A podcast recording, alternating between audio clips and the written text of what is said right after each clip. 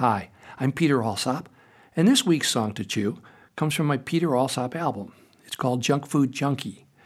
It was written by an old friend, Larry Groce, who some of you may know as the host and artistic director of Mountain Stage, a two hour live music radio program produced by West Virginia Public Broadcasting on National Public Radio. I think I first heard Larry play Junk Food Junkie back in 1974.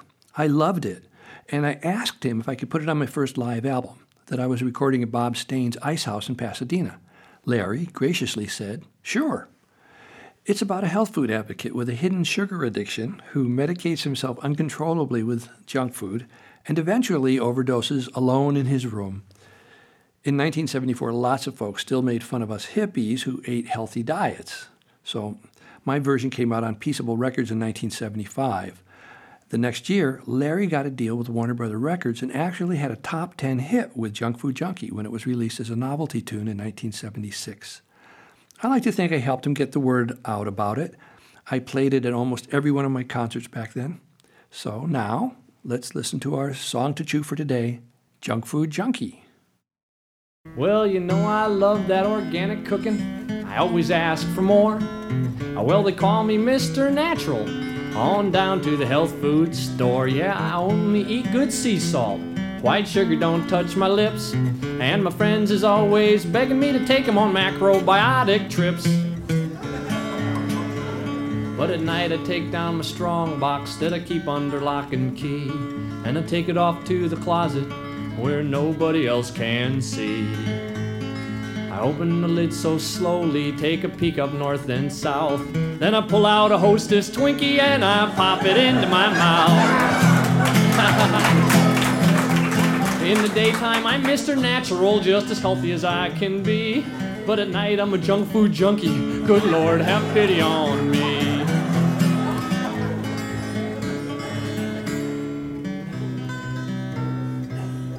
Well, at lunchtime, you can always find me at the Whole Earth Vitamin Bar. Just sucking on my plain white yogurt from a hand thrown pottery jar. Yeah, and sipping little hand pressed cider with a carrot stick for dessert. And wiping my face in a natural way on the sleeve of my peasant shirt. But when that clock strikes midnight and I'm all by myself, I'm working that combination on my secret hideaway shelf. Take out my Fritos corn chips, Dr. Pepper, and a scooter pie. Then I sit back in glorious expectation of a genuine junk food high. In the daytime, I'm Mr. Natural, just as healthy as I can be. But at night, I'm a junk food junkie. Good Lord, have pity on me.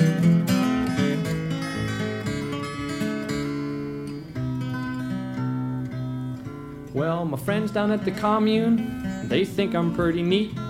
Uh, Well, I don't know nothing about arts or crafts, but I give 'em all something to eat. Yeah, I'm a friend of old Euell Gibbons, and I only eat homegrown spice. I got a John Keats autographed Grecian urn filled up with my brown rice. But folks, lately I have been spotted with a Big Mac on my breath. Stumbling into a Colonel Sanders with a face as white as death. I'm afraid someday they'll find me just stretched out on my bed with a handful of Pringles, potato chips, and a ding dong by my head. In the daytime, I'm Mr. Natural, just as healthy as I can be. But at night, I'm a junk food junkie. Good Lord, have pity on me.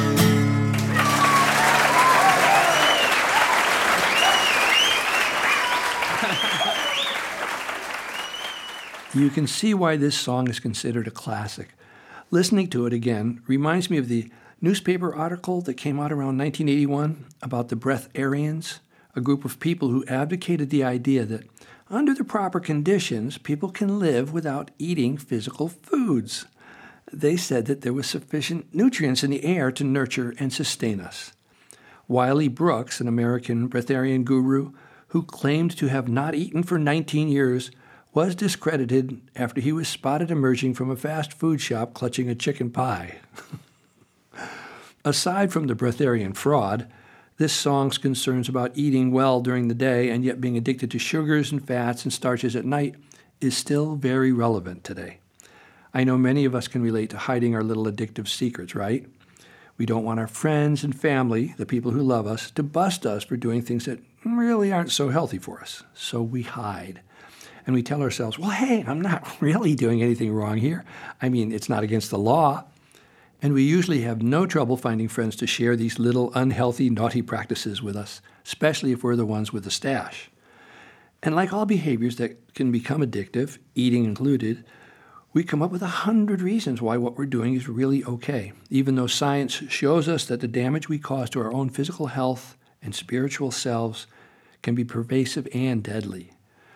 The root of all addictive behaviors lies in the sad, scared, angry, emotional pain that we feel and our search for ways to lessen or stop it.